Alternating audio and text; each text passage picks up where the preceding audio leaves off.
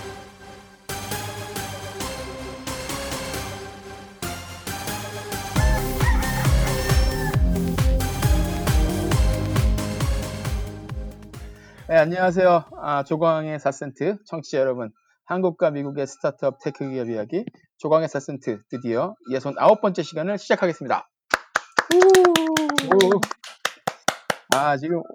지금 약간 귀가 예민하신 분들은 뒤쪽에서 사람들이 이렇게 소리 지르면서 막 난비 두들기는 소리, 이런 소리 녹음이 좀 들리실지 모르겠어요. 소음이. 네네, 들려요. 네, 들리죠. 네. 이게 네. 저희가 3월 중순부터 이제 쉘터 인 플레이스 락다운이 딱 돼가지고 대부분 이제 자택 격리를 하다 보니까 사람들이 답답하잖아요. 밖에도 못 나오고. 네네. 그러니까 이제 3월 말 4월 초부터 언젠가 8시만 되면은 밖이 좀 시끌시끌 하더라고요.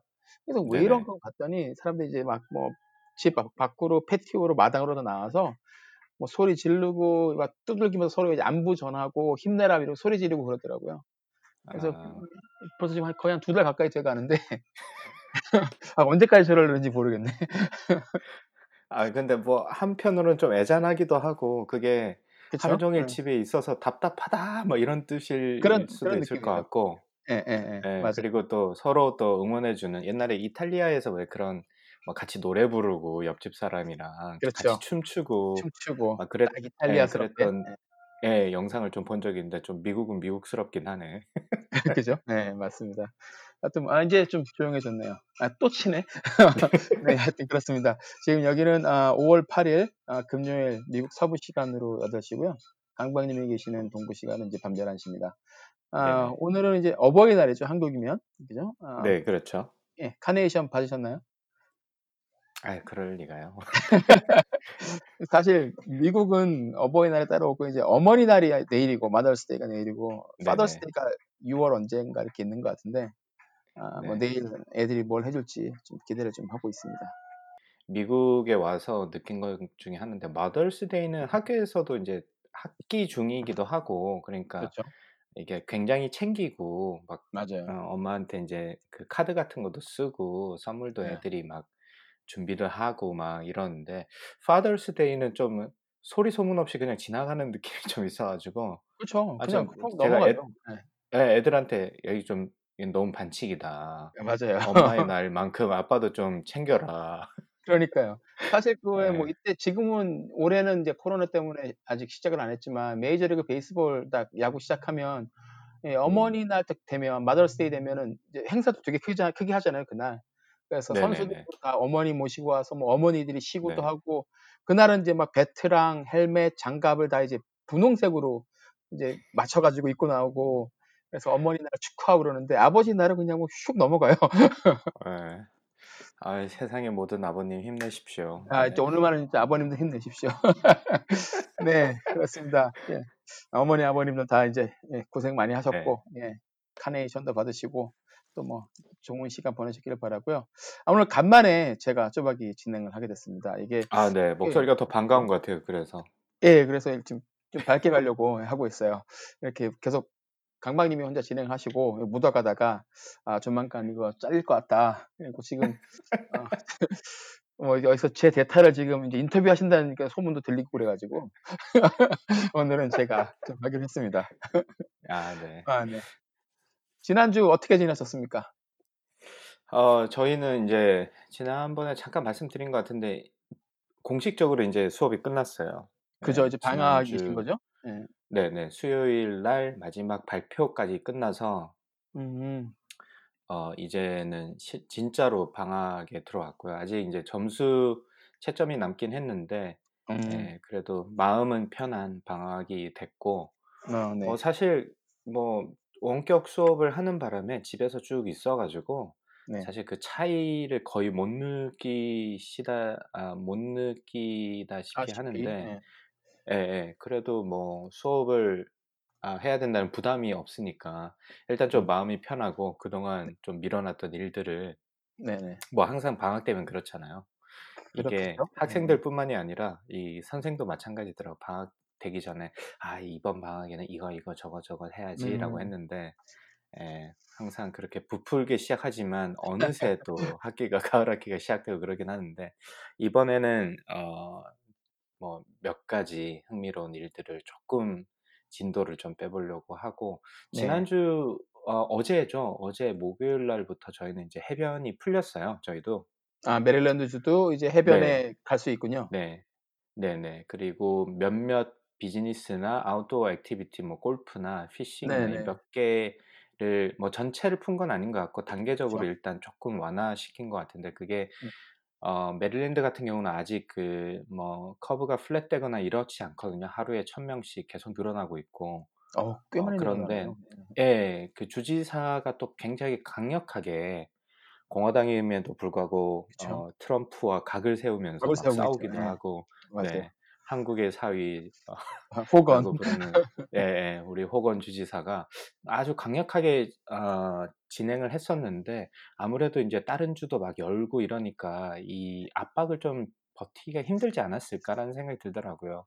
그래서 좀 오히려 좀 조심스러운데도 일단은 열어서 어제 또 여기 날씨가 너무 좋아가지고 네. 아 그냥 혹시나 싶어서 이제 바닷가를 한번 나갔더니 진짜 한 반경 한 1, 2km에 사람이 한 명 있을까 말까. 왜냐면 아직 멀리서 올 정도는 아니니까 여기 주변에 계신 분들만 아마 좀 가셨던 것 같아요. 그리고 주변에 계신 분들도 모르시는 분들이 많았고 그래서 그렇죠. 저희는 운이 좋게 가가지고 아주 그 프라이빗 비치 같은 퍼블릭 비치를 즐기고 왔죠. 아, 사진 보니까 너무 아름답더라고요. 사람도 없고. 네, 네. 아 그래도 바다 보니까 좀 가슴이 좀 팍 터 있는 것 같긴 하더라고요. 집에서 막 그렇죠? 계속 네. 있다가 맞습니다. 앞에 뜰이 있고 뭐 동네 한 바퀴 돌고 이러다가 그래도 바다 소리 좀 듣고 그래서 한 2-3시간 앉아가지고 애들도 뭐 모래놀이하고 놀고 저도 음악 듣고 와이프랑 뭐 그 채점도 좀 하면서 뭐 그렇게 햇살을 좀 즐기러 왔습니다. 근데 사람이 별로 없으니까 괜찮아요. 네네. 네, 사람이 별로. 네네네. 그래서 네. 그 애들 데리고 와도 걱정이 좀 없었죠. 네. 네. 그래서 산책하는 사람 몇몇 제외하고는 거의 사람을 보기가 힘들 정도라서 괜찮았던 것 같아요. 조방님은 어떻게 지내셨어요?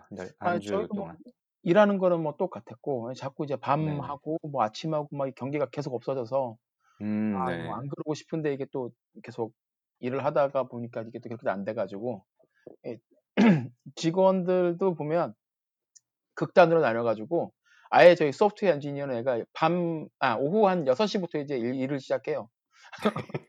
그래서 그렇죠. 새벽 한 5시, 6시까지 일하고 일어나서 7시부터 자러 가고 그래서 애가 이제 한 2시, 3시까지 이제 전혀 연락이 안 되다가 이제 4시쯤 되면 이제 슬슬 이메일 답장 오고 네네.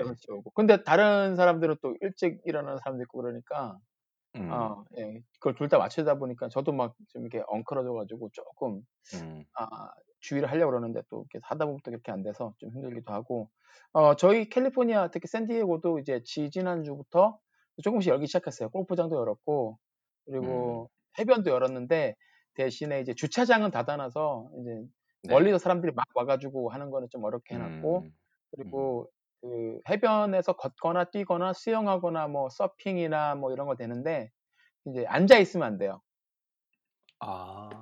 계속 그러니까 움직여야 되는군요. 거리를 유지하면서. 예, 선베이딩을 하면 안 돼요.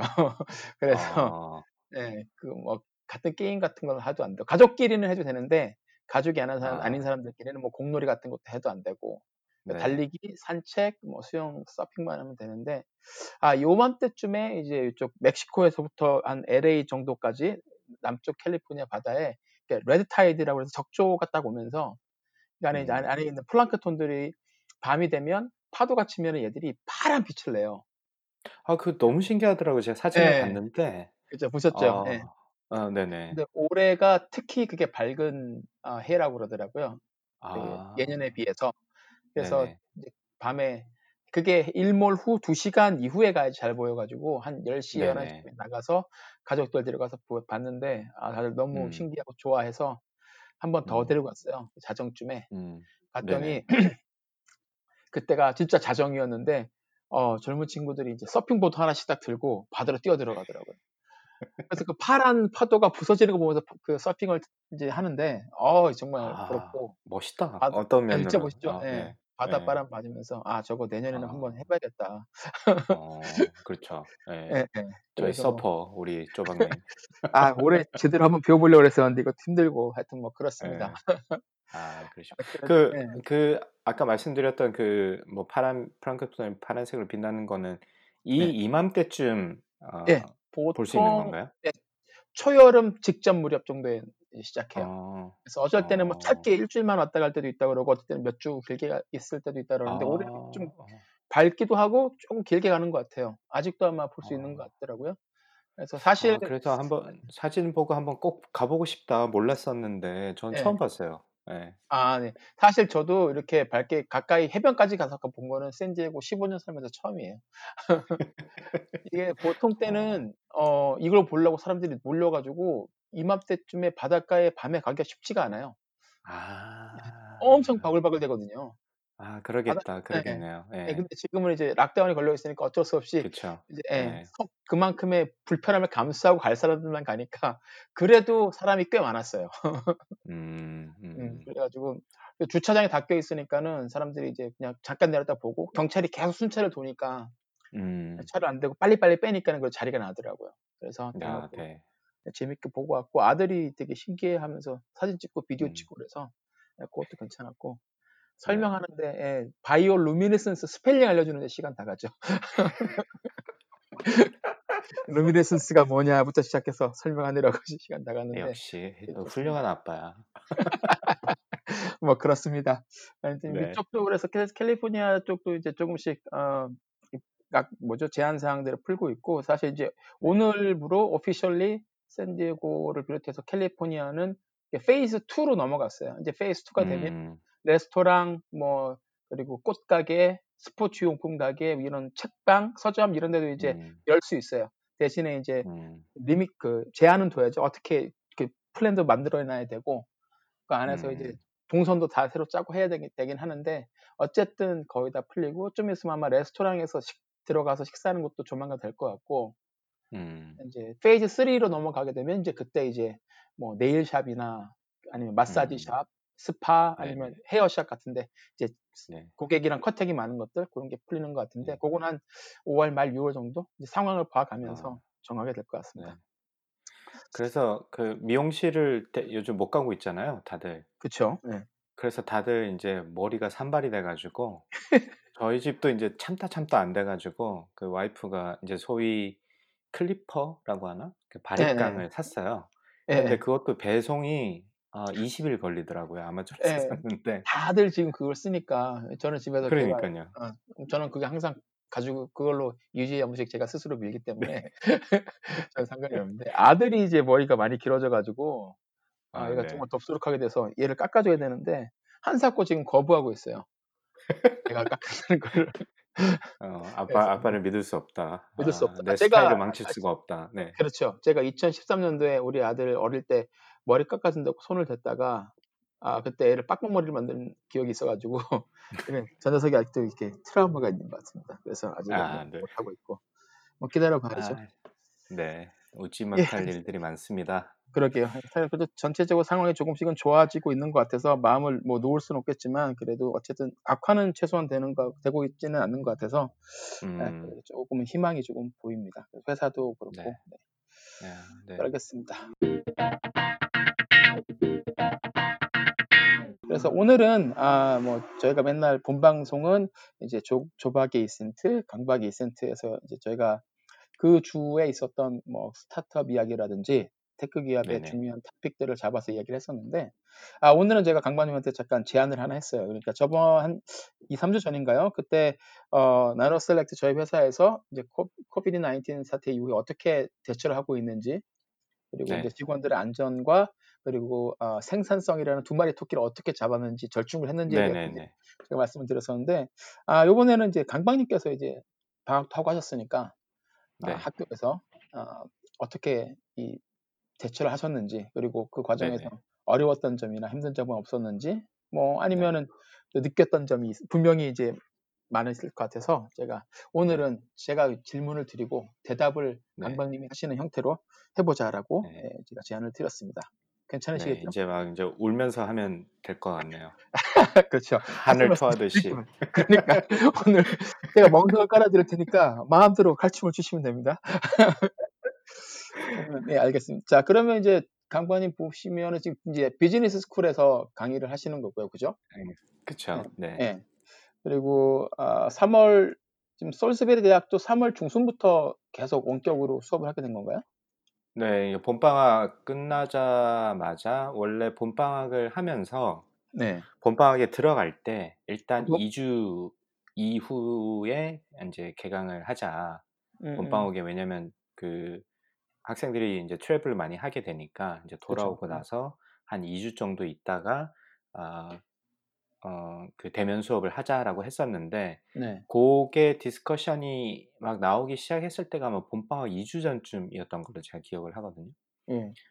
그러다가 이제 봄방학 되는 직전에 아마 하루 전인가 이틀 전쯤에 하루 전에는 그 목요일 날은 휴강을 했고요. 전체를.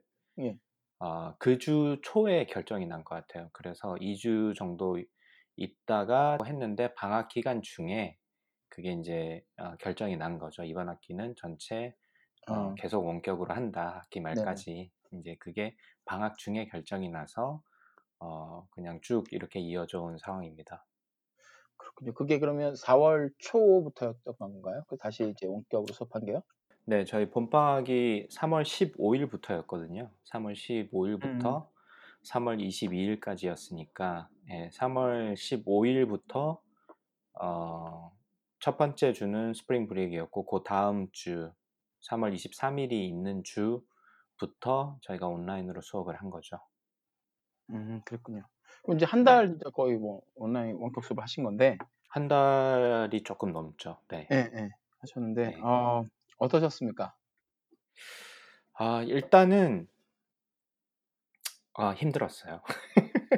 네, 힘드셨을 네, 것 같아요. 왜냐하면 이제 교수라는 이 이상적인 교수의 형태 말고 조금 너무 이상형에서 좀 거리가 먼 평균적인 교수의 입장에서 말씀드리면 봄방학이 되면 좀 쉬어가면서 그때 또 준비를 해서 이제 다음 이제 세컨드 해프를 저희가 준비를 하는 경우도 있거든요.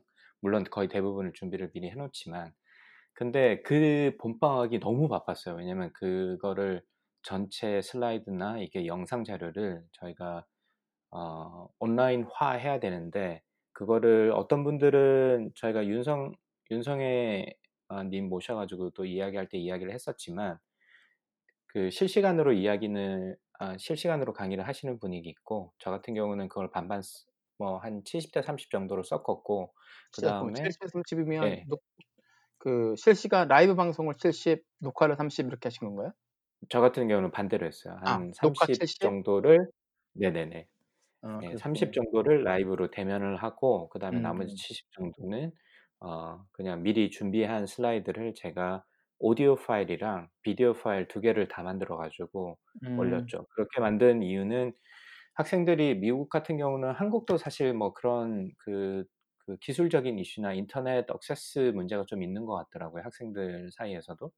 근데 미국 같은 경우는 그게 좀 심해가지고 학교에서 아예 디바이스를 빌려주기도 하고요. 크롬북 그죠? 같은 거를 대량으로 네. 구매해가지고 학생들한테 빌려주기도 했고 인터넷이 안 되는 지역이 있기도 하고 아니면 그치. 인터넷이 좀 모자른 데이터 플랜이 좀 약한 걸 쓰는 친구들 같은 경우는 통신사에서 좀 열려주기도 했는데 그래도 이제 인터넷이나 이게 데이터가 좀 리밋되는 상황이라 가지고 비디오만으로 해결될 수 없는 친구들이 있을 것 같아서 오디오 파일은 비디오에 비해서는 훨씬 이 용량 자체가 작고 다운받아서 그냥 들으면 되니까 자기 셀폰에 그래서 이제 2가지 파일을 준비를 했는데 학생들이 어떻게 느꼈는지는 잘 모르겠어요. 어떤 거를 제가 그거를 트래킹을 다 못 해봐가지고 어떤 걸 얼만큼 다운받고 어떤 걸 어떤 게 더 좋았다라는 걸 제가 물어보진 못했는데 아마 이번 강의 평가 때 알려줄 것 같긴 한데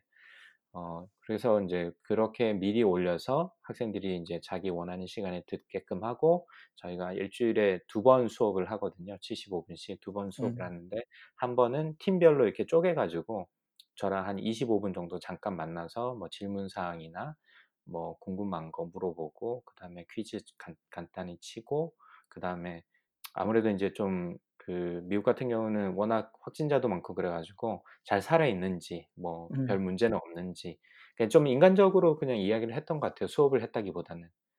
그래서 별일 없냐 뭐 이런저런 얘기를 했던 것 같습니다. 그래서 그런 식으로 저는 수업을 했어요.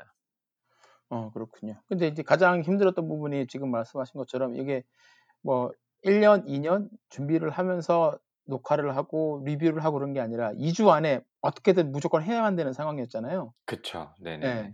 그러니까 아마도 교수님들 사이에서도 서로 이렇게 뭐라 그럴까 이거 받아들이는 입장이 달랐을 것 같고, 그리고 네. 그거를 제대로 준비하지 못하신 교수님들도 있으셨을 것 같은데, 예를 들어서 그쵸. 영상이나 뭐 이런 방송 편집 네. 같은 데 익숙하지가 않으면 그런 분들 네네. 없으셨나요? 그런 분들 저희 학교 같은 경우는 네. 좀 뭐 럭키, 특히 저희 스쿨 같은 경우는 비즈니스 스쿨 같은 경우는 좀 럭키했던 게 MBA를 온라인으로 해왔어요. 지금까지 계속. 그래서 그러면서 그 온라인을 지원할 수 있는 디지털화한 수업을 지원할 수 있는 스텝이 한 분이 계셨어요. 그래서 그분이 네네 그분이 처음에는 이제 온라인 그 MBA만 쪽만 담당을 하다가 이번 사태가 터지고 나서 그분의 도움이 많이 필요했죠. 특히 이제 저희 스쿨은 좀 나이가 많으신 분들도 좀 제법 많이 있거든요. 그래서 그러신 분들을 위해 가지고 이제 그분이 뭐 실질적으로 뭐 에디팅까지인지는 잘 모르겠지만 어떻게 하면 온라인화 시킬 수 있는 거에 굉장히 도움을 많이 줬다고 들었고, 그리고 저희가 하나 좀 재밌었던 거는 일주일에 한 번씩 패컬티 미팅, 전체 패컬티 미팅을 그냥 줌으로 했거든요. 네. 근데 그게 보통은 한 학기에 한 3번 정도 하는데, 그러니까 한 달에 한 번 정도의 꼴로 하는데, 이번에는 이제 코로나 사태 이후로는 매주 만났어요. 저희가 한 60, 한 전체가 한 70명 정도 되는데, 교수나 다 합쳐가지고. 근데 한 50에서 60명 정도 분이 매주 접속을 해가지고, 뭐 이런저런 돌아가는 이슈도 이야기를 하지만 대부분의 주제는 어떻게 뭐 트라이얼 에러를 서로 공유를 하는 거죠. 야, 이렇게 하니까 잘 되더라. 이렇게 하니까 안 되더라. 야, 이렇게 하니까 학생들이 싫어하더라. 이런 얘기를 그냥 자연스럽게 공유하는 회의 시간이 좀 있어서 그런 것도 도움이 좀 많이 됐던 것 같아요. 그렇군요. 그러면 학생들의 반응은 뭐 어땠어요? 수업 시간에 라이브로 하실 때. 네, 그게 한숨부터. 네. 일단은 심적으로 한 10배 정도 힘들었던 것 같아요. 왜냐하면 너무 반응이 없고, 그리고 대부분 뮤트를 시켜놓거든요, 학생들이. 그렇죠. 예, 뮤트 시켜놓죠. 예, 뮤트를 시켜놓고, 그래서 제가 이제 스몰 그룹으로 쪼개서 이야기를 해서, 이제 그 비디오는 사람들이 많이 모이는 경우에는 비디오도 이제 카메라를 꺼놓는 경우도 많은데, 저 같은 경우는 그렇지는 않았어요. 그냥 팀 5명에서 6명을 25분 정도 미팅을 하는 거니까 다들 켜놓긴 했는데, 학생들이 좀 재밌었던 거는, 재밌었다고 해야 되나, 좀 웃겼던 거는 막 그냥 침대 이불 안에 들어가서 하는 친구도 있고요. 너무 자유스러운 거예요. 네, 복장도 그렇고 어떤 진짜 잠옷 입고 하는 친구들도 있고, 물론 책상에 앉아서 이제 하는 친구도 있는데, 뭐 진짜 이불 제가 딱 볼 때는 자기 침대에 이불을 갖다가 얼굴에 이렇게 동여매고 이렇게 아예 누워서 하는 친구도 있었고. 그러니까 대단하다. 저도 집중이 안 되는 거예요. 그러니까 저도 신경이 쓰이고. 그렇죠. 그리고 이게 랩탑 같은 경우는 이게 좀 카메라가 고정이 돼 있고 이러니까 그나마 좀 화면이나 이런 게 막 돌아가거나 이렇지 않아서 괜찮았는데, 가끔 이렇게 핸드폰으로 줌 연결해서 붙는 친구들이 있거든요. 그럴 경우는 진짜 화면이 계속 돌아가는 거예요. 막 계속 움직이니까 손이. 그죠. 예. 또 한국처럼 이렇게 또 가만히 앉아서 정자세로 오래 있는 거를 트레이닝한 친구들이 아니잖아요. 그렇죠. 예, 5분에 한 번씩 몸을 비틀어줘야 되니까 이게 카메라가 계속 돌아가니까 저도 산만하고 제가 무슨 얘기를 하는지도 모르겠고, 그런 게 신경이 쓰이니까, 그 다음에 학생들도 제가 그렇다 보니까 좀 그런 거에서 어려워하고, 이 환경이 서로 익숙지가 않으니까 이게 쉽지 않았던 것 같아요. 네. 다만 그래서 겨우 그냥 안부 물어보고 뭐 질문 정도 받고 뭐 과제에 대해서 설명해주고 이 정도 수준이었지, 좀 인뎁스하게 뭐 깊게 디스커션을 한다거나 그렇지는 못했어요. 그게 좀 아쉬운 부분이었던 것 같아요. 그렇죠. 아, 그러니까 뭐 기본적인 개론을 배운다거나 이런 것들은 그래도 좀 영향이 덜할 것 같은데 제 생각엔 말씀하신 대로 이제 디스커션을 많이 해야 되는 그런 수업들 같은 경우에 특히 지금 광범위님 수업 원래 그런 식으로 수업이 진행되어 왔다고 알고 있는데 그런 거는 솔직히 줌으로 하기가 좀 쉽지는 않을 것 같아요. 서로 물리기도 하고 그리고 이게 화상 미팅이라는 것도 되게 좀 어느 정도 익숙해지지 않으면 서로 말하는 것도 쉽지도 않고 좀 조용하게 얘기를 하고 그리고 말씀하신 대로 집안에 딱 앉아가지고 잠옷 입고 있고 뭐 방 안에 침대 위에서 하고 그러면 아 수업에 집중하기 힘들죠. 아 네. 아 제가 막 몇 명 안 되는데 막 한 2명이 막 그러고 있으면 제가 막 정신이 없는 거예요. 네, 그렇죠. 그래서 누가 봐도 작업 지금 일어났는데 막 9시 수업인데 누가 봐도 아 그래서 아, 빨리 돌아가고 싶다 그런 생각이 많이 들었습니다. 그죠. 그리고 이제 저번에 잠깐 뭐 몇 주 전에 지나가듯이 얘기는 했었는데 지금 보니까 미국 대학에서 학생들이 이제 원격으로 수업을 받는 게 아무래도 퀄리티가 떨어진다 그래서 대학을 상대로 소송을 한 학교들이 꽤 많이 있었어요. 개인들이 소송도 있었고 뭐 필라델피아 쪽에 드렉셀 유니버시티하고 뭐 유니버시티 오브 마이애미 이런 데는 이제 학생들이 전체 모여서 이제 집단으로 소송을 했고 네, 그리고 이제 MBA 특히 재학생들이 튜이션 그러니까 등록금을 환불해달라라는 소송을 했는데 많은 대학들이 일단 학생들이 캠퍼스에 살지는 않고 집으로 돌아갔기 때문에 기숙사비하고 뭐 밀플랜 이런 것들은 꽤 많이 돌려준 학교들이 있는 것 같더라고요. 네, 저희도 그렇게 해서 돌려줬고요. 네, 돌렸죠. 근데 이제 학생들이 이제 근데 거기 더해서 이제 등록금을 우리가 받아야겠다라고 이제 소송을 거는 게 있어가지고 혹시 설즈베리에서는 그런 경우는 없었나요? 그런 소송? 뭐 아직까지는 그렇게 들리는 것 같 그런 이야기가 들리는 것 같진 않아요.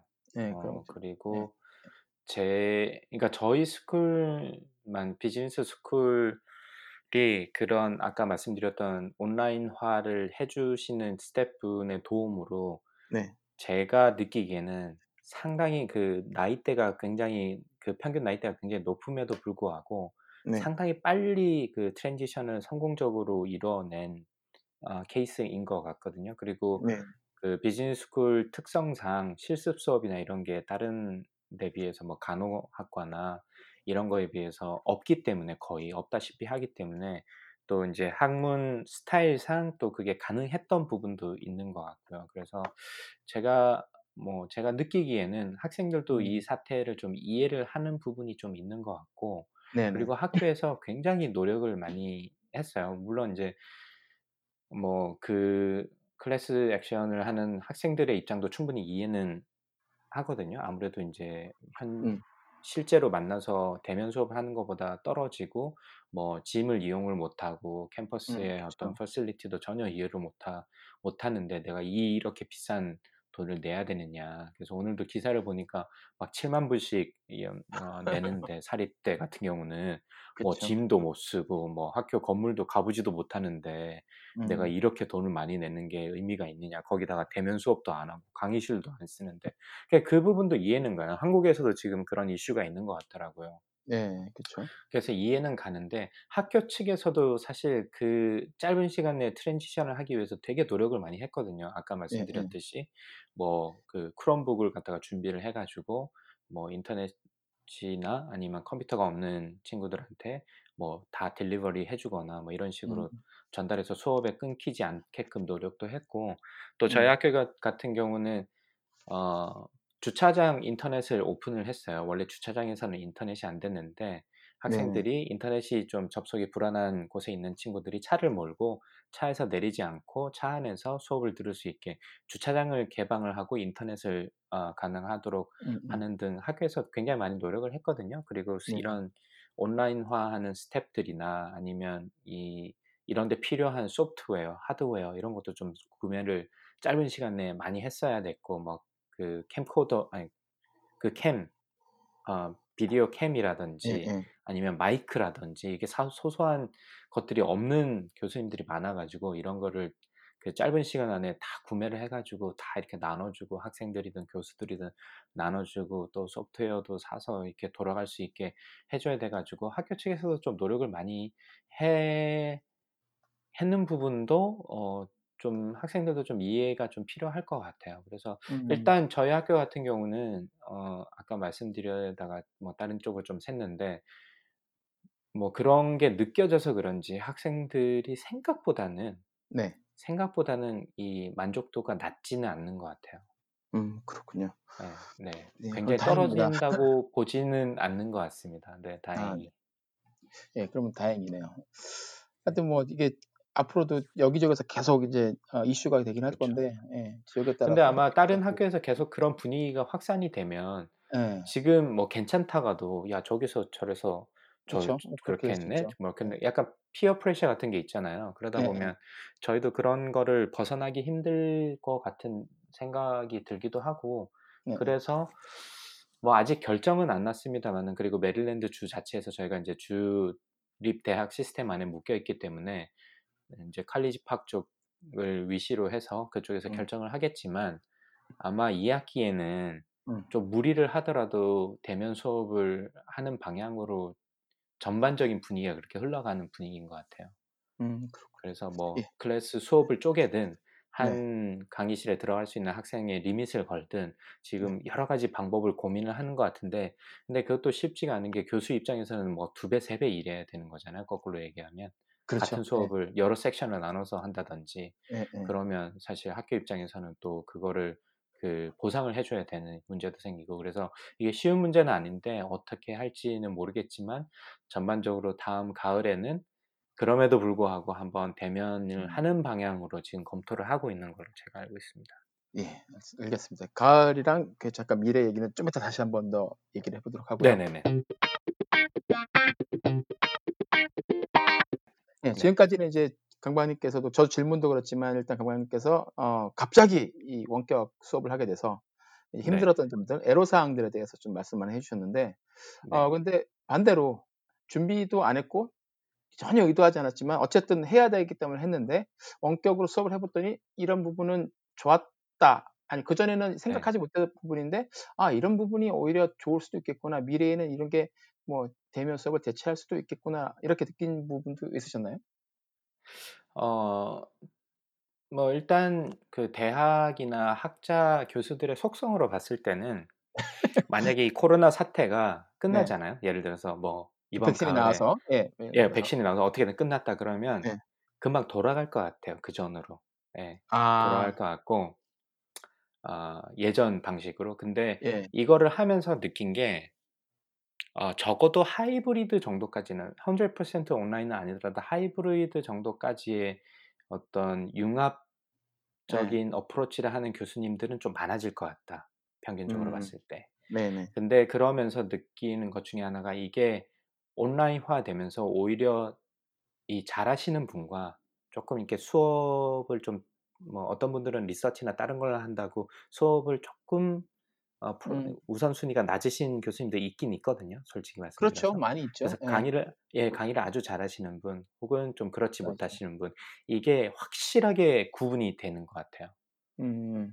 왜냐면 이게 어떻게 보면 온라인화 하는 거는 누구의 도움도 거의 아까 뭐 텍 서포트는 조금 받지만 이 코스의 디자인이나 이런 것들이 혼자 감당해야 되는 부분이 많기 때문에 네. 이러면서 학생들이 느끼는 그 극단적인 느낌이 두 가지로 갈라질 것 같거든요. 그래서 그렇죠. 누가 정말 그 수업에 관심이 있고 누가 정말 수업에 관심이 없는지 좀 확연하게 드러나는 거는 어떻게 보면 장점이고 단점일 수도 있을 것 같고요. 그 다음에 그때 저희 그 윤성현님 오셨을 때 제가 이제 네. 쪼박님께 그 좋았던 대학 수업에서 좋았던, 그쵸? 나빴던 점 이런 거 여쭤봤었는데 그때 이제 대형 강의 말씀을 하셨잖아요. 맞아요. 예.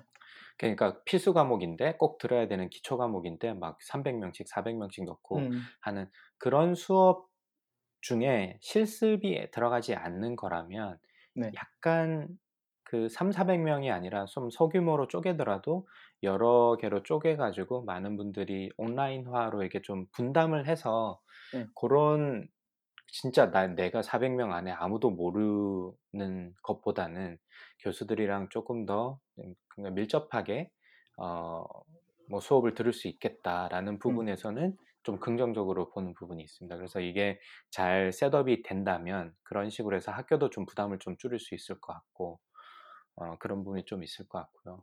그 다음에 저 같은 경우는 좋았던 점은 아 정말 준비해야 될 게 많구나라는 걸 다시 깨달았죠. 제 자리가 좀 위험해짐을 느꼈거든요.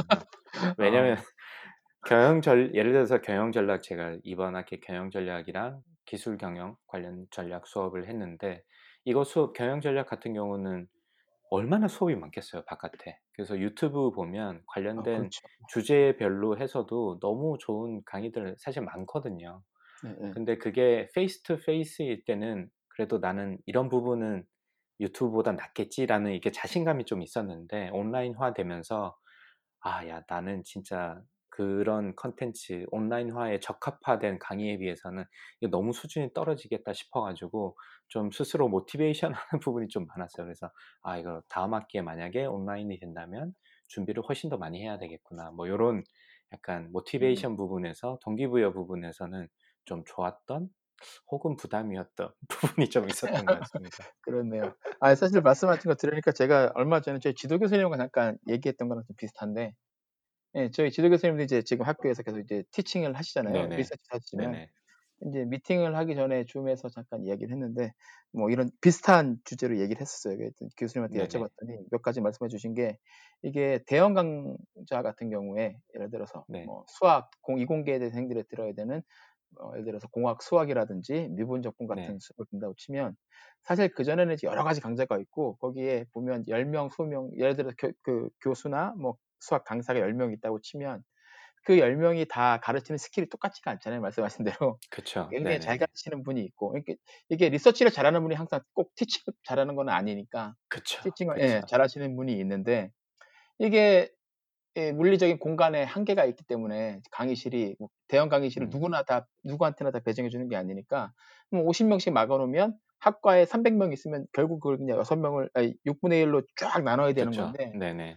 그러다 보니까 이제 잘 걸리는 데 들어가면 그 과목을 잘 듣고 나오는 거고 안 그러면 이제 거기서 뭐 네. 손해봤다 생각하는 경우도 되게 많은데 오히려 이제 이게 온라인으로 가게 되면 녹화를 해서 누구나 다 액세스를 할 수 있게 돼 있잖아요. 그렇죠. 네. 네. 그러니까 수강 신청하느라고 굳이 빡세게 줄 서가지고 그렇게 할 필요가 없다는 거죠 교수님 말씀은. 그러다 보면 잘 가르치는 친구가 살아남고 안 그런 사람들은 조금 그쵸. 애매해질 수가 있을 것 같다고 얘기를 하시더라고요. 거기다가 이공계 같은 경우는 그러니까요. 이공계 같은 경우는 특히 이제 보통 그러니까 속된 말로 짬밥이 별로 안 된 신임 교수가 이제 그 뭐라고 그러죠? 가장 그 하기 싫어하는 강의들을 다 맡아서 하잖아요. 그렇죠. 네. 그런데 이제 앞으로는 그렇게 하면 안 될 것 같다라는 말씀도 하시고 그리고 이제 또 하나는 재밌는 건 이건 좋은지 나쁜 건지 모르겠는데 한번 녹화를 해놓고 이게 계속 바뀌는 게 아니면 솔직히 미분 적분하기 뭐 오늘 하고 내년에 한다고 바뀔 게 아니잖아요. 경영 전략 같은 거야 교수님 같은 경우는 계속 새로운 그 비즈니스 케이스가 나오니까 그걸 이제 업데이트를 계속 할 수가 있는데 예를 들어서 이제 뭐 그런 교양 과목도 그게 안 되니까는 한번 녹화를 해놓으면 이걸 몇 학기간 계속 재활용을 할 수가 있다는 거죠. 그렇죠. 그러면 계속 그러면 이렇게 하면 계속 돈을 줘야 되는가 그 부분도 그쵸. 생각을 해봐야 된다고 말씀을 하시고 나는 좋은데 이걸 생각을 해봐야 될 것 같아 이렇게 말씀하시더라고요. 부담이 없어 좋긴한데 그리고 세 번째는 이거를 시험을 어떻게 칠지가 좀 애매하다고 그러시더라고요. 맞습니다. 네, 그게 좀 어려운 부분이죠. 네. 그러니까 리포트 내는 거야 뭐 그거는 상관이 없는데 리포트 내는 게 아니라 예를 들어서 수학이나 물리, 화학 같은 건 어쨌든 그 지필고사를 봐야 되는데 이거를 보는 거를 이제 온라인에서 시험을 보게 하는 것도 이게 좀 쉽지가 않고 그리고 이제 교수님 말씀으로 학생들은 항상 시스템의 허점을 기가 막히게 찾아내고 특히 이제 CS 학생들의 EC나 뭐 CS 학생들, 컴퓨터 사이언스 학생들 같은 경우에는 분명히 얘들이 무슨 수를 써서라도 그 시스템이 그 그러니까 약점을 찾아내서 뭔가 해킹을 할 거다라고 얘기를 하시더라고요. 네. 그래서 그 방법도 좀 생각을 해봐야 된다 이러시면서 아 사실은 이제 교수님은 이제 지금 올해 60이 되셨는데 아 사실은 버겁다고 하시더라고요. 아, 그러니까, 그렇죠. 예, 버겁고, 예, 그리고 이게 변화가 오는 건 맞고 바뀌어가는 게 대세인 것 같긴 한데, 네. 아, 이거 디테일한 부분들이 너무 신경 쓸 게 많아서 이게 생각처럼 쉽지가 맞습니다. 않을 것 같다고 말씀하시더라고요. 뭐 제가 아까는 말씀 못 드렸습니다만 일단은 이게 온라인화 되면서 메일이나 이런 게 진짜 수시대로 뭐 시간 제약이나 이런 거 없이 없거든요. 특별하게 오피스 아워라는 게 없으니까 학생들도 그쵸. 좀 편하게 보내고, 그러니까 또 이런 사태에 있다 보니까 저도 학생들이 좀 짠한 마음이 있었고, 좀 아무래도 강의의 질이 떨어지는 부분을 그런 식으로 인터랙션으로 메꾸려는 의도 때문에 답변을 자주 해주니까 그게 24시간 메일이 계속 들어오더라고요. 그래서 이게 맺고 끊는 게 없이 그냥 하루 종일 그냥 이게 신경을 계속 쓰게 하는 만드는 이게 좀 굉장히 큰 단점이었던 것 같고, 시험 칠 때는 저 같은 경우는 좀 시험을 안 치고 리포트 형태라서 뭐 좀 다릅니다만은 다른 분들 보면 뭐 온라인 카메라를 켜놓고 실시간으로 브로드캐스팅을 하게 하는 거예요. 자기가 시험 치는 장면을. 네. 뭐 그렇게 하기도 하고, 뭐 시간 리밋을 정하기도 하고, 뭐 그러기도 하는데 뭐 어디나 뭐 모든 게 완벽할 수는 없어서 그런 게 좀 이슈인 거는 분명하고, 저 같은 경우는 좀 어려웠던 게 케이스 디스커션 할 때 아까 말씀드렸던 디스커션이 일단 너무 어려웠고, 그리고 전체 뭐 25명, 30명 되는 학생들한테 이거를 뭐 던졌을 때 페이스 투 페이스 대비해서 누구 하나 이렇게 좀 적극적으로 나서서 분위기가 만들어져야 되는데 각자가 따로 있다 보니까 그런 분위기를 서로도 못 느끼고 좀 그런 부분이 있어서 좀 그거를 끌어내는 게 좀 쉽지 않았던 것 같고요. 그리고 저도 사실 저 야한 농담도 되게 많이 하거든요. 영어로요? 예를 들면 그럼요. 네. 예를 들면 학생들이 좀 지루해한다 그러면 제가 그 포르노 산업에 대해서 좀 이야기를 해요. 네. 그 컨텐츠를 말씀드리는 게 아니라 사실 생각해보면 되게 재밌는 산업이거든요. 보는 사람이 기술도 굉장히 빨리 받아들이고, 왜냐면 그게 코어이기 때문에 그 고화질의 포맷을 가장 빨리 받아들이는 산업 중에 하나고, 그 다음에 모바일 디바이스도 가장 빨리 받아들이는 산업 중에 하나거든요. 그 스트리밍. 특성상. 네. 예, 스트리밍도 그렇고 고화질 스트리밍. 뭐, VR이 나왔을 때도 그쪽이 첫 번째 어플리케이션이 될 거다라고 많이 예상했었으니까. 네. 그래서 이제 그런 이야기를 해주면 학생들이 뭐 되게 좀 웃겨해요. 그냥 처음에는 저 친구가 한 그 얘기했던 그 단어가 맞냐부터 시작해서 의아해하더니만 또 이런 얘기하면 또 되게 좋아하더라고요. 여기 애들도. 그래서 그러면서 이제 분위기를 환전시키기도 하고, 그러면서 저도 이제 기분이 좋아서 뭐 더 이야기를 하기도 하는데, 이게 그게 안 느껴지니까 이게 훨씬 더 힘든 것 같아요. 농담이나 이렇게 좀 자연스럽게 뭔가를 더 연결해서 이야기를 더 해주고 싶은데 그게 아니라 딱 줌에 들어가면 빨리 끝내고 싶은 생각이 먼저 드는 거예요. 저도 너무 힘들고 부담스러우니까. 맞아요. 기 빨린다는 느낌이죠. 그리고 목소리도 좀 더 크게 들어가고, 그래서, 매일 저녁 때 되면 목도 좀 아프고. 맞습니다. 네네. 사실 이 대면 미팅을 완벽하게 대체할 수는 없죠. 아무리 이게 좋아졌다고 그러더라도 좋은 대안이긴 하지만 그렇습니다. 그렇죠. 네. 그러면 뭐 잠깐 그러면 이제 앞으로 또 나가서 그러면 하나의 가정을 해서 이번에 한번 질문을 드려볼게요. 이제 사실 이 코로나 바이러스가 이제 뭐 저절로 없어질 것 같지는 않고, 그리고 이제 예전에 전문가들 얘기하는 거 보면 올 가을 겨울쯤에 한 번 더 이제 세컨 웨이브가 올 가능성이 있으니까 이제 준비를 해야 되고, 그리고 뭐 많은 회사들 연구소들이 세계 각국에서 지금 치료제와 백신을 개발하려고 하고 있지만 뭐 백신도 뭐 1년에서 18개월까지 걸린다 이런 예상들이 거의 이제 주된 거라서 그 전에라도 계속적으로 나올 수 있으면 훨씬 좋겠지만, 만약에 안 나온다고 치면 이제 가을 학기 개학이 굉장히 문제가 될 것 같아요. 그렇죠. 네. 네. 그러면 가을 학기에도 만약에 백신도 없고 그리고 치료제도 충분하지 않다고 치면 대학에서는 그러면 어떻게 이걸 대처를 해야 될까요? 뭐 아까 잠깐 말씀드리긴 했는데 그런 그 등록금 반환하는 그런 소송이 계속 그 약간 뭐 피어 프레셔처럼 여기저기서 일어나면 학교들로서는 무리해서 오픈하려고 할 수밖에 없을 가능성이 좀 커 보여요. 그런 소송 비용이나 이런 부담이 너무 크기 때문에. 네네. 그래서 한국 같은 경우도 제가 알기에는 5월 달부터 대학 강의를 오픈한다고 들었고요. 그러니까 5월 중순이니까 아마 곧 여는 걸로 제가 들어서 거기도 좀 걱정이 많은 것 같아요. 아직 뭐 잘 언더 컨트롤 되긴 하지만 네. 그래도 아직 불확실성이 있으니까 또 뭐 클럽이나 이런 이슈 최근에 이슈들을 봤을 때 아무래도 그렇죠. 젊은 친구들 같은 경우는 그런 가능성이 좀 높아서 교수들 사이에서 좀 더 걱정이 많은 것 같아요. 이거를 좀 나이 드신 분들도 좀 많고 이러시다 보니까 그렇죠. 좀 걱정하시는 분들이 많은데 미국도 사실 마찬가지인 것 같고 근데 만약에 또 그럼에도 불구하고 계속 온라인으로 간다면 그 방학 때 각자 자기 맡은 바의 컨텐츠를 좀 고도화하겠죠. 아무래도 이제 1학기 때 배운 부분이 있고 이런 건 잘 먹혔고 이런 건 잘 안 됐으니까 이런 방학을 통해 가지고 좀 한 단계 업그레이드 할 것 같아요. 학생들의 그런 컴플레인을 줄이기 위해서.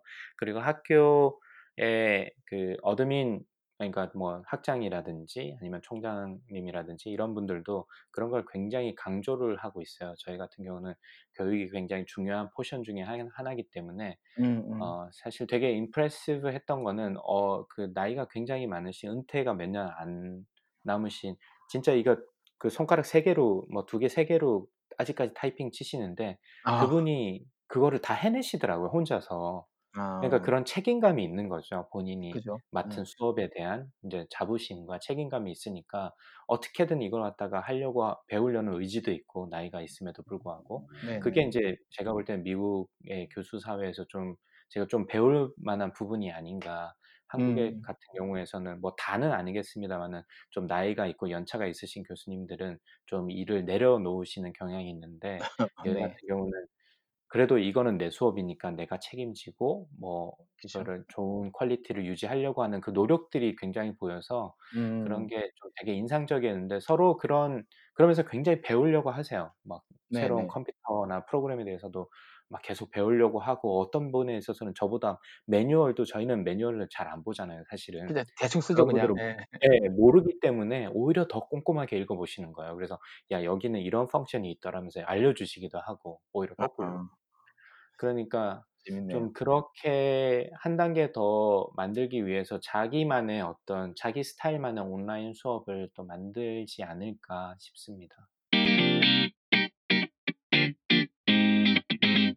네, 그렇겠네요. 참 뭐 너무 미래가 불확실해서 지금 뭐 이걸 예상을 하는 건 좀 부질없기는 한데 그래도 최악의 상황을 한번 또 가정을 해봐야 되니까. 그쵸.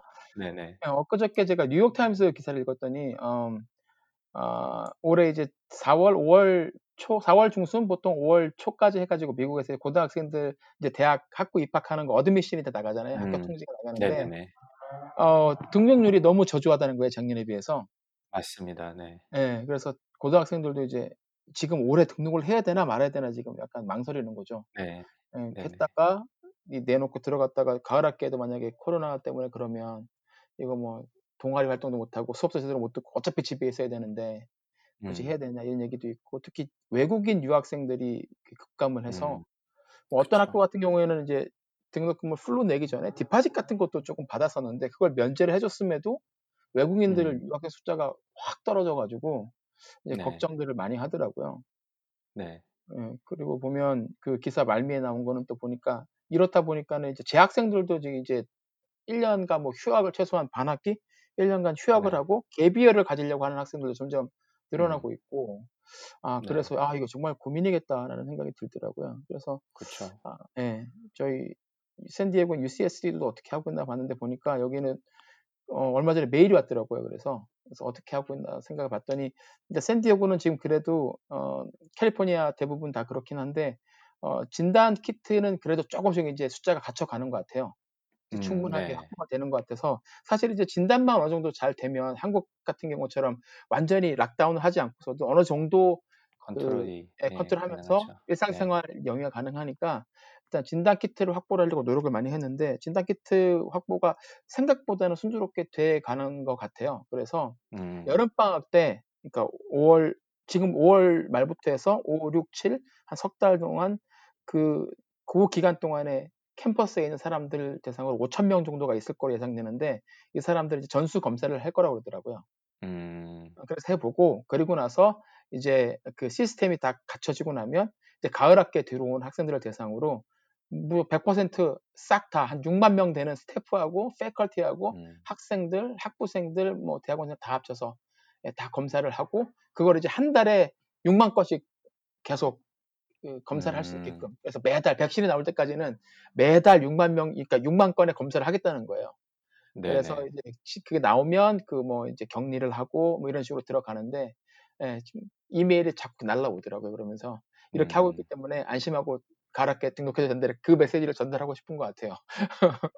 그래서 그쵸. 아, 예, 여기가 이러면 다른 학교도 마찬가지겠구나. 이렇게 신경을 많이 쓰겠구나 생각이 들더라고요. 그래서 네. 아, 참 머리 아프겠다. 네. 이 가정이 해야 될 네. 경우의 수가 너무 많으니까. 네, 근데 그게 진짜 문제예요. 학교 입장에서는 그런 물론 뭐 특히 사립대 같은 경우는 뭐 재정이 풍부한 경우는 뭐 그래도 문제가 되겠지만 네. 뭐 그나마 이 그 여유 자금이 없는 사립대 같은 경우는 더 큰 문제가 있는 것 같고 주립대 같은 경우도 대부분 주정부의 펀딩 자체가 이제 앞으로 뭐 그 당분간 프리징될 가능성이 높거나 줄어들 가능성이 높기 때문에 신규 임용에도 좀 제약을 가는 것 같고 저희도 이제 일단 버짓이 줄어드는 거에 대해서 이제 대비를 하고 있는 것 같아요. 학교 차원에서는. 그래서 이제 그 아까 말씀하셨던 인롤먼트를 유지하는 게 중요한데 그래서 저희 회사 같은 경우는 어떻게 했냐면 그 저희 어드미션을 받은 학생들을 대상으로 네. 줌으로 그 소개하는 세션을 별도로 가졌어요. 네, 지난 몇 주 동안 토요일마다 그래서 했는데 저희 과 같은 경우는 또 좀 더 노력을 해보자 그래가지고 교수랑 스태프랑 해서 15명이 그 온라인에 들어가 있었는데 학생이 4명이 온 거예요. 참. 그래서 아니 우리는 잘하고 싶어서 그랬는데 야 이거 어떻게 보면 좀 역효과인 것 같다. 이게 차이가 너무 나니까 좀 그런 느낌이 있었던 것 같고 다행히 저희 비즈니스 스쿨 같은 경우는 인롤먼트가 줄진 않았어요. 이번에 다행히. 근데 다른 과 스쿨 같은 경우는 좀 줄어서 네. 학생들에서는 뭐 당연히 학교에서는 큰 문제일 것 같고 특히 등록금이 비싼 학교 같은 경우는 학부모님들이 일단 부담하는 경우가 많은데 그거를 그쵸. 굳이 그 돈을 주고 맞아요. 이렇게 온라인 수업을 할 거면 일단 쉬어라. 또 미국 같은 경우는 뭐 나이나 이런 게 굉장히 리밋이 한국만큼 크지는 않잖아요. 사회적은 네. 몇 년씩 이렇게 갭이어 갖는 애들도 안 그래도 많고 뭐 또 뭐 네. 군대 가는 애들도 없고 그러니까. 네. 네. 그러다 보니까 좀 뭐 저희 주변에서도 교수님 자제분들이 대학교 다니는데 왜 그 돈을 주고 가느냐 그냥 쉬라고 했다 뭐 이렇게 말씀하시는 분들도 좀 많고 그래서 학교가 전반적으로 일단 큰 문제인 것 같고 외국인 유학생 같은 경우도 좀 큰일인 것 같긴 해요. 네, 그래서 일단 사실 미국에 오는 게 미국 학교에서 공부를 하고 싶다 이런 부분도 있지만 미국의 학교를 통해 가지고 미국의 자리를 자연스럽게 잡으려고 하는 경우가 많잖아요. 그렇죠, 유학생 같은 경우는. 네, 유학생들은 맞아요. 근데 지금 뭐 트럼프 정부 산하에서 지금 새로운 영주권을 6개월 동안 두 달이죠 일단. 60일 네. 동안, 네, 60일 네. 동안 발급하지 않겠다라고 했고. 맞아요. 지금 일자리를 계속 뺏어간다고 해서 이민 그 레귤레이션을 점점 계속 강화를 하고 있어가지고 이게 오히려 뭐 그런 학교를 미국의 지금 이 어려운 상황에 확진자 수가 제일 많은 미국에 가는 것도 일단은 어렵고 그쵸, 그리고 맞아요. 뭐 중국 같은 경우는 아직 미국에 입국도 하지도 못하고 뭐 여러 가지 조건이 있긴 있는데 그럼에도 불구하고 오는 친구들은 올 수는 있는데 이게 미래가 불투명한 거예요. 뭐 졸업하고 나서 자리를 잡을 수 있을지도 모르고 그쵸. 뭐 이런 부분이 있어서 뭐 앞으로 좀 유학생 수는 좀 엄청나게 많이 줄 것 같고 이게 포닥이나 박사과정도 좀 마찬가지인 것 같아요. 제가 몇몇 분이랑 좀 상담을 한 적이 있었는데 네. 이 포닥이나 박사과정의 펀딩 자체도 좀 줄어가지고 이런 거를 좀 하기도 힘들고 졸업을 앞둔 학생들 같은 경우에는 지금 전체 신규 하이령이 전부 다 프리징이 돼 있어가지고 그렇죠. 그분들이 제일 지금 가장 큰 피해자 중에 하나죠. 예. 네, 그런 분들은 지금 상황이 굉장히 곤란해질 것 같아요. 지금 잡도 못 잡는데 이민법은 점점 더 강화돼 있어가지고 맞아요. 미국에 버티질 예. 못하는 상황이 돼버려가지고 이거 지금 이러지도 못하고 저러지도 못하는 상황이 있어서 그런 분들이 좀 되게 힘들지 않을까 뭐 그런 걱정이 많습니다. 그래서 네, 맞습니다. 그리고 이제 외국 유학생 같은 경우에는 사실 이제 미국 대학들에서 어떻게 보면 이제 꼼수를 좀 부려가지고 외국 학생들한테 이렇게 그러니까 마스터 온리 같은 그런 학위를 많이 일단 어드미션을 주고 한 2년만 딱 받고 그 다음에 이제 박사 과정은 안 올리고 내보내는 경우들이 많이 있잖아요 보면. 네. 네, 그렇게 들어오게 되면 이제 미국 학생들이나 뭐 박사 과정 올라가는 학생들은 보통 이제 뭐 연구를 하면서 월급도 받고 등록금도 면제되고 그리고 뭐 학비를 애들아 좀 덜 내는데 외국인들은 한 3배 넘게 내야 되는 학비를 그렇죠. 다 자기 돈 내고 들어오니까 사실 그게 이제 미국 대학에 어떻게 보면 재정적으로 도움을 주는 부분이기도 했었는데 그게 안 되니까 힘들어질 것 같고 뭐 이미 영국은 뭐 중국 학생들이 빠져가지고 휘청거리는 학교들이 많이 나온다고 그러더라고요. 그렇죠. 네. 네, 그래서 뭐 강제적으로라도 지금 어떻게 짧은 기간이나 단기간 동안 구조조정이 어떻게 될 것 같기는 한데 뭐 그거는 좀 더 보기는 해야 될 것 같습니다. 그래도 큰 변화가 오고 있고 그리고 가을 학기도 아직은 확실하지는 않다. 그러니까 준비를 뭐 이것저것 다 해야 된다. 거기서 굉장히 힘드신 부분이 많으실 것 같아요. 네. 네.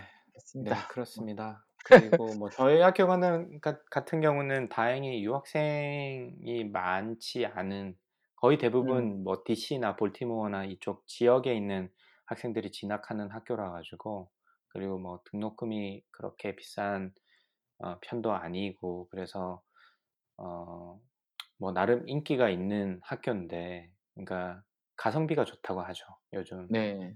말로 그래서 좀 인기가 있어서 그런 부분에 있어서는 좀 덜 임팩트가 받는 것 같긴 하지만 네. 이게 경제 상황이 앞으로 계속 문제가 되거나 이러면 좀 그런 게 학생 수 감소나 이런 게 좀 타격이 올 수밖에 없죠. 학생들이 자기 등록금 자체를 벌어서 낼 수 없는 상황이 돼버리니까 그래서 학교에서도 그런 부분을 좀 어떻게든 도와주려고 노력을 하는 것 같습니다. 저희도 파운데이션이 별도로 있어가지고 그런 학생들한테 좀 장학금을 지원하거나 이런 거를 해주려고 좀 노력 중인 것 같더라고요. 학교 차원에서도.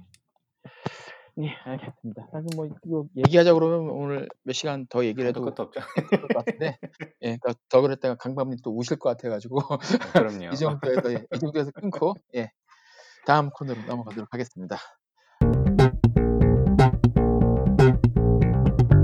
네. 오래간만에 하네요, 그죠? 예, 저희 코너의 마지막, 저희 팟캐스트의 방송의 마지막 코너, 인기 있는 코너인데 네. 2주의 픽, 강박님, 좋습니다. 예. 2주의 픽 어떤 걸 갖고 오셨습니까? 제가 오늘 가벼운 거 하나 무거운 거 하나 이렇게 두 개를 들고 왔는데요. 이제 네. 뭐 방학도 맞이했고 뭐 네. 집에 계속 있으니까 할 일이 넷플릭스 보거나 책 읽거나 뭐 이런 거밖에 없는 거예요. 그래서 컨텐츠 소비가 굉장히 많은데 하나는 좀 가볍게 재밌게 보시라고 그 아마존 프라임 멤버는 공짜로 보실 수 있는데 업로드라는 시리즈가 최근에 런칭이 돼서 보실 수 있는데 여기 좀 비교를 하셔서 보시면 좋을 것 같아요. 그래서 그 넷플릭스에 블랙미러라고 제가 예전에 한번 추천해드린 바 있는데 블랙미러는 좀 굉장히 무겁게 미래의 기술에 대해서 무겁게 다뤘거든요. 네. 근데 그 업로드 같은 경우는 이것도 미래의 기술들이 여러 가지 나와요. 자율주행 자동차나 그리고 기본적인 그 이야기 스토리가 뭐냐면 사람이 죽으면 그 애프터 라이프를 데이터를 그 머리에 있는 그 인지 능력, 그 다음에 사람의 이 사고 능력을 그 업로드를 시켜가지고 클라우드에 네. 그 다음에 거기만의 사후 세계가 별도로 존재를 하는 거예요. 그래서 거기서 이제 애프터 라이프를 사는 거죠. 그 어떤 꾸며진 데이터 프로그램 안에서. 그래서 그런 내용인데 뭐 자율주행 자동차도 나오고 뭐 그다음에 3D 프린팅으로 뭐 음식을 만들어서 먹는 장면도 나오고 그래서 앞으로 미래에 나올 만한 기술들을 굉장히 재밌게 표현해서 그다음에 좀 코미디거든요. 이거 같은 경우는 그래서 좀 재밌게 보실 수 있을 것 같아서 여러분께 한번 보시면 어떨까라고 추천을 드리고, 그 다음에 좀 재밌는 이름들도 많이 나와요. 회사도 많이 바뀌어가지고 인텔이랑 오스카 마이어랑 합병을 해가지고 뭐 좀 둘이는 안 어울리는 것 같긴 한데, 뭐 이게 뭐 식료품 회사랑 인텔 그 CPU 만드는 회사랑 합병을 해서 나오는 장면도 나오고 좀 그래서 여러분들한테 좀 재밌게 웃으면서 아 미래는 저렇겠구나 라는 생각을 해보시기에 충분한, 그리고 잘 표현해가지고 좀 재밌게 보실 수 있을 것 같은데, 좀 생각해보면 좀 무겁긴 해요. 거기서 또, 야, 저렇게 살아야 되냐, 사람이. 뭐 이런 생각이 좀 들어서 무겁긴 한데, 따지고 보면. 근데 장르는 코미디다. 그래서 업로드 추천드리고요. 코미디인데, 결국은 디스토피아. 그쵸. 예. 왜냐면 생각해보시면, 그, 휴먼 대 휴먼 인터랙션이 없는 거예요. 거의 대부분. 예, 그리고 뭐 사람이 해주거나 이런 게 없고, 뭐 자율주행이 돼가고, 뭐 이런 거 하다 보니까 모든 게 자기가 거기 이제 주인공이 하는 얘기 중에 그런 얘기가 있는데, 나는 그 남자로 태어나서 뭔가 내가 책임질 일을 하고, 내가 어떤 사회에서 역할을 하고 있는데, 모든 게 자동화가 돼버리니까 내가 할 일이 없다는 거죠. 그러니까 되게 자존감도 낮아지고, 거기에 대해서 심리적으로 충격이 되게 오는 이야기가 있는데, 그게 좀 되게 와닿더라고요. 그래서 여러분도 한번 뭐 그렇지만 어쨌든 뭐 코미디니까 가볍게 보시면 어떨까라고 해서 업로드 추천드리고요. 네. 그 다음에 저는 이제 막 끝냈는데 한국에서 최근에 좀 이슈가 되는 드라마인 것 같습니다. 넷플릭스의 인간 수업이라는 요거는 들어가면 광고 많이 뜨더라고요. 네네. 그리고 굉장히 재밌어요. 굉장히 좀 충격적이기도 하고 그 내용 자체가 근데 좀 잘 풀어낸 것 같아서 좋았는데, 이거는 제가 넷플릭스의 또 다른 13 Reasons Why라고 네, 한국 제목으로는 루머의 루머로 제가 기억을 하는데, 그 두 개를 비교를 해서 보시면 좀 재밌을 것 같아요. 그래서 인간 수업 같은 경우는 고등학생 이야기거든요. 고등학교 학창 시절에 대한 이야기인데 좀 엽기적인 그리고 지금 사회 문제가 되는 뭐 조건 만남 뭐 이런 거를 토픽으로 좀 이야기를 끌어가는데, 이걸 보면서 느낀 게 일단은 제가 대학에서 학생들을 가르치지만 고등학생들이 이런 그런 뉴스는 본 적이 있는데 실제로 이렇겠구나, 참 제가 잘 모른다, 고등학생들의 삶에 대해서. 그래서 좀 스스로 좀 고민이 많았던, 보면서 고민이 참 많았던 드라마라서 여러분도 한번 보시기를. 근데 굉장히 좀 자극적이긴 하거든요, 그 내용 자체가. 네, 뭐 영상들 그래서, 티저 영상을 보니까 좀 그렇게 보이더라고요. 네, 막 피 나오는 장면도 많이 있는 것 같고. 네. 그래서 좀 자극적이긴 한데 그래도 이제 그런 기저에 이제 대화하는 것들이나 이런 것들이 지금의 고등학생들이 쓰는 언어나 이런 그 환경들을 좀 반영하는 것 같아서, 약간 왕따 문화라든지. 그 다음에 뭐 대학을 위해서 모든 걸 인간성이나 사회관계를 무시하고 대학만 가면 된다는 이런 문화나, 뭐 선생님들의 어떤 그 선생님과 학생들의 관계 이런 것도 그렇고, 그래서 좀 생각해 볼 것들이 많았던 것 같고요. 그 다음에 아까 말씀드렸던 13 Reasons Why 같은 경우는 미국의 고등학교에, 제 기억에는 고등학교였던 것 같은데, 고등학교에 대한 이야기인데 그것도 굉장히 무거워요. 굉장히 무겁고 굉장히 현실 반영을 잘했다고 해서 끝나고 나서 한동안 꽤 오랫동안 디스커션이 이루어졌던 것 같아요, 그 컨텐츠에 대해서.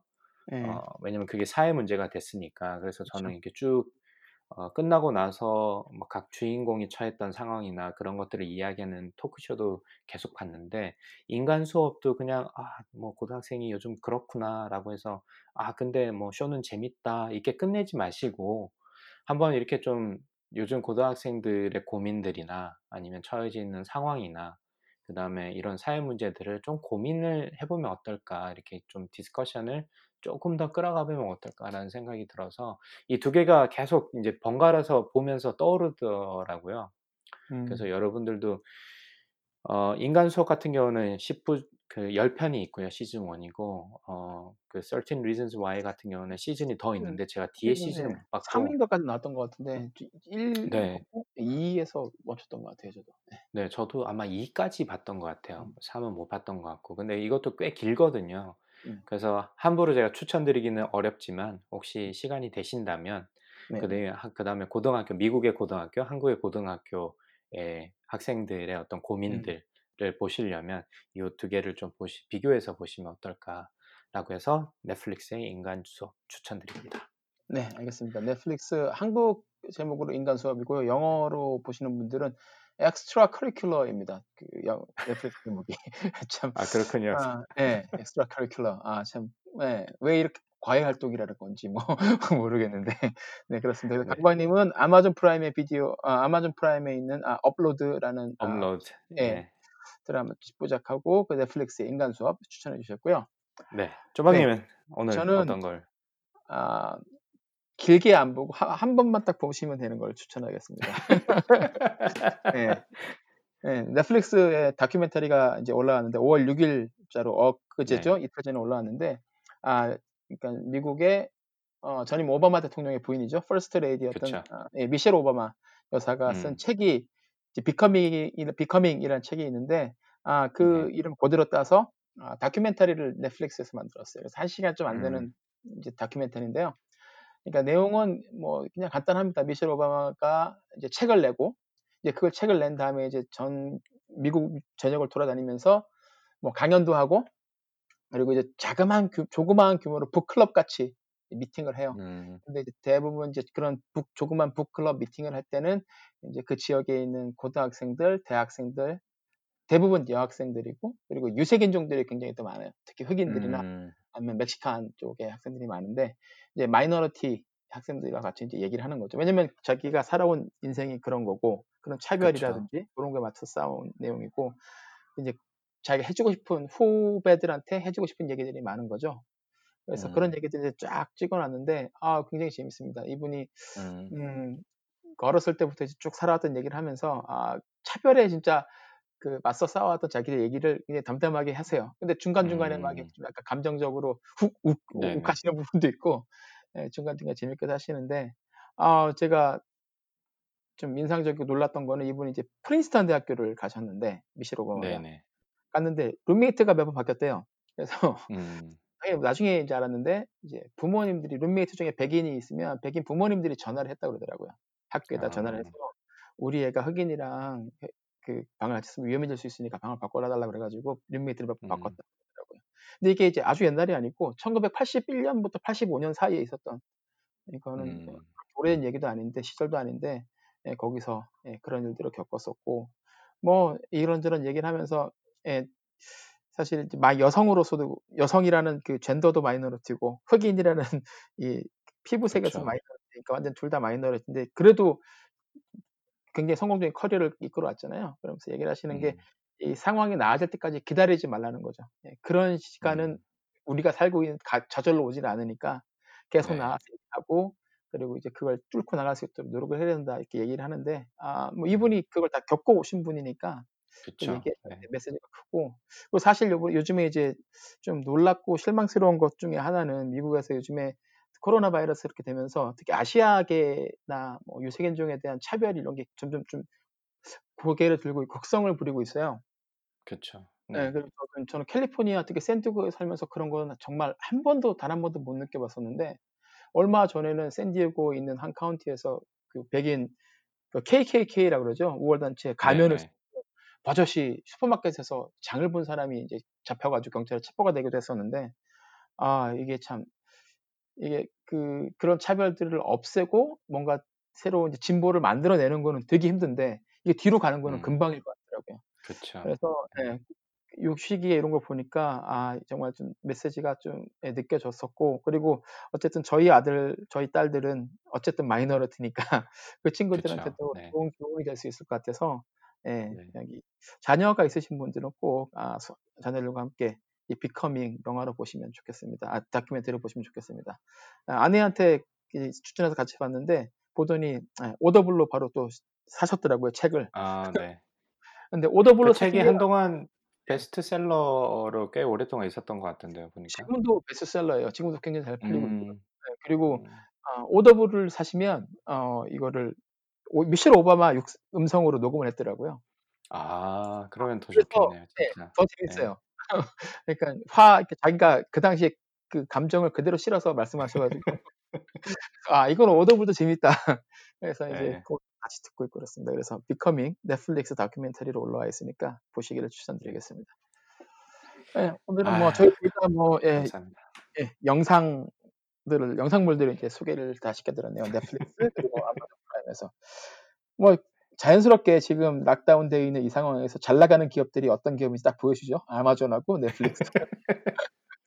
네, 알겠습니다.